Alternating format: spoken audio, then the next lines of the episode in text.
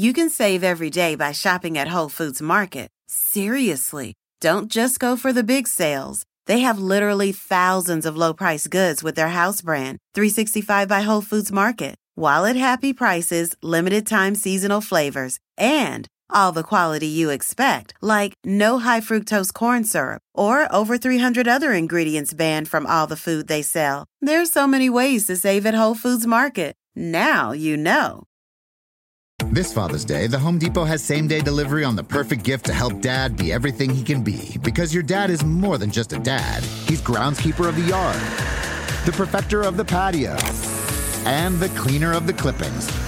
Let the Home Depot help power dad's doing with the convenience and gas like power of Milwaukee cordless outdoor tools. Plus, get up to $150 off select Milwaukee tools. For everything dad is, find the perfect gift at the Home Depot. How doers get more done. Order select and stock items by 4 p.m. subject to availability.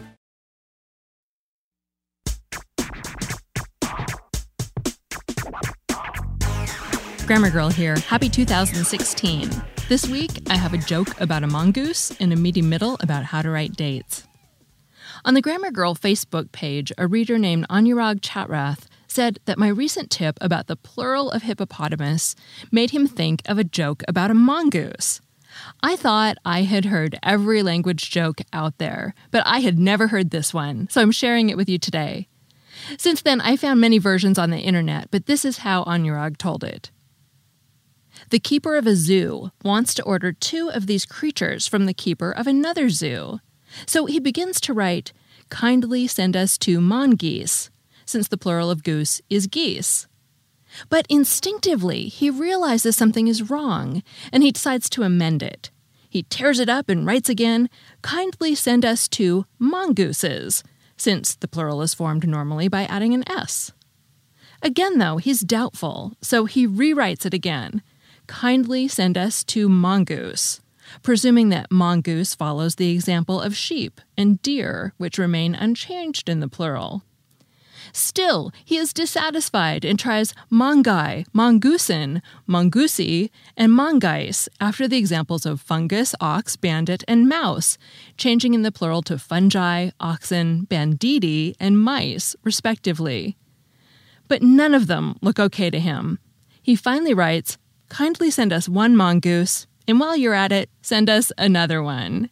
and as you can tell, that still makes me laugh. Rewriting is a good solution sometimes.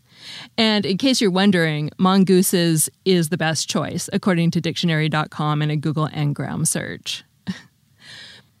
and now, on to dates. Can you believe it's already 2016? Another year gone.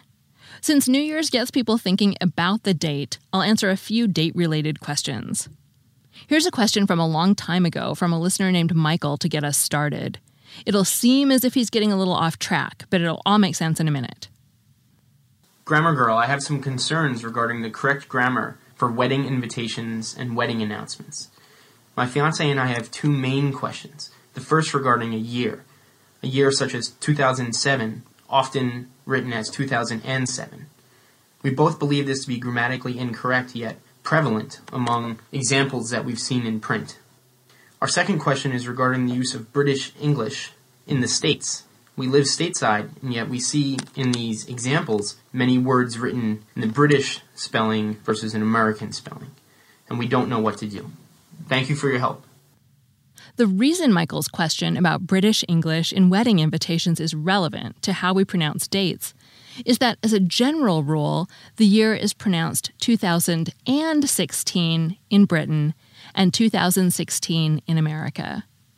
That's the general rule. Although it's quite common to hear people use the and in America, although from the number of email messages I get complaining about it, I'd say a lot of Americans have been taught that it's wrong. So, back to Michael's question I believe the reason you see the year written as 2008 in wedding invitations is the same reason you see other British spellings on invitations. Americans tend to think British English sounds more formal, and they want their invitations to sound special.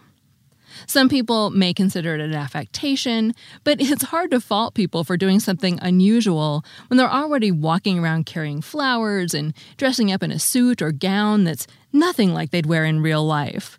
There isn't much about weddings that is normal. So, back to dates.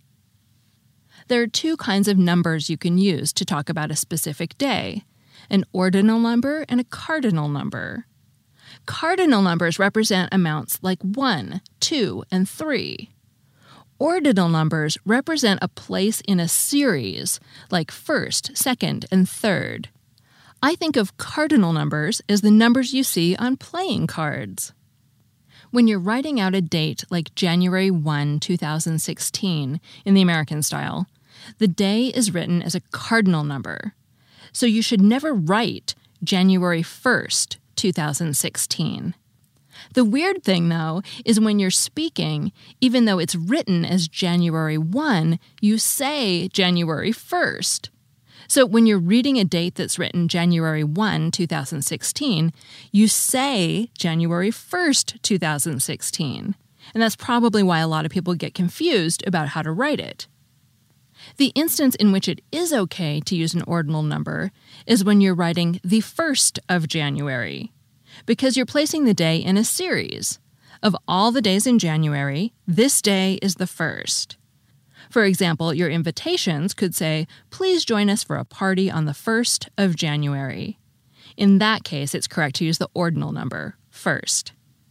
Next, there are some rules about commas and dates. When you're writing out a full date in the American style, you put a comma between the day and the year. So New Year's Day was January 1, 2016, with a comma before 2016. Different style guides make different recommendations about whether to put a comma after the year, though. Some say to put a comma after the year in a sentence like, January 1, 2016 was an exciting day and others say to leave the comma out after the year. So check your style guide. And what about starting a sentence with a number? Although the general rule is that you shouldn't start a sentence with an Arabic number, that you should write out the words instead. Some, but not all sources, make exceptions for years. Therefore, some people may object, but you wouldn't be completely out of line to write a sentence like 2016 will be the year I keep my resolutions, with 2016 written as a number instead of written out with words. Still, if you want to be super safe, it's better to rewrite the sentence so the year just isn't at the beginning. If you want to abbreviate the year, you can use an apostrophe to replace the initial 2 and 0. For example, writing, What are your plans for apostrophe 16? If you want to refer to a whole decade, for example, if you want to reminisce about the 80s, you write 80s with an apostrophe replacing the 1 9 and with an S at the end. I loved the 80s. And you don't need an apostrophe before that final S. It's apostrophe 80S.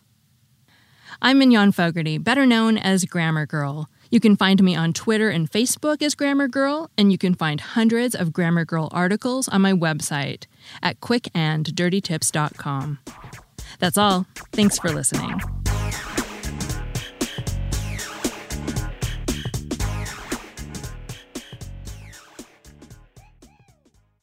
This Father's Day, the Home Depot has same day delivery on the perfect gift to help dad be everything he can be. Because your dad is more than just a dad, he's groundskeeper of the yard, the perfecter of the patio, and the cleaner of the clippings.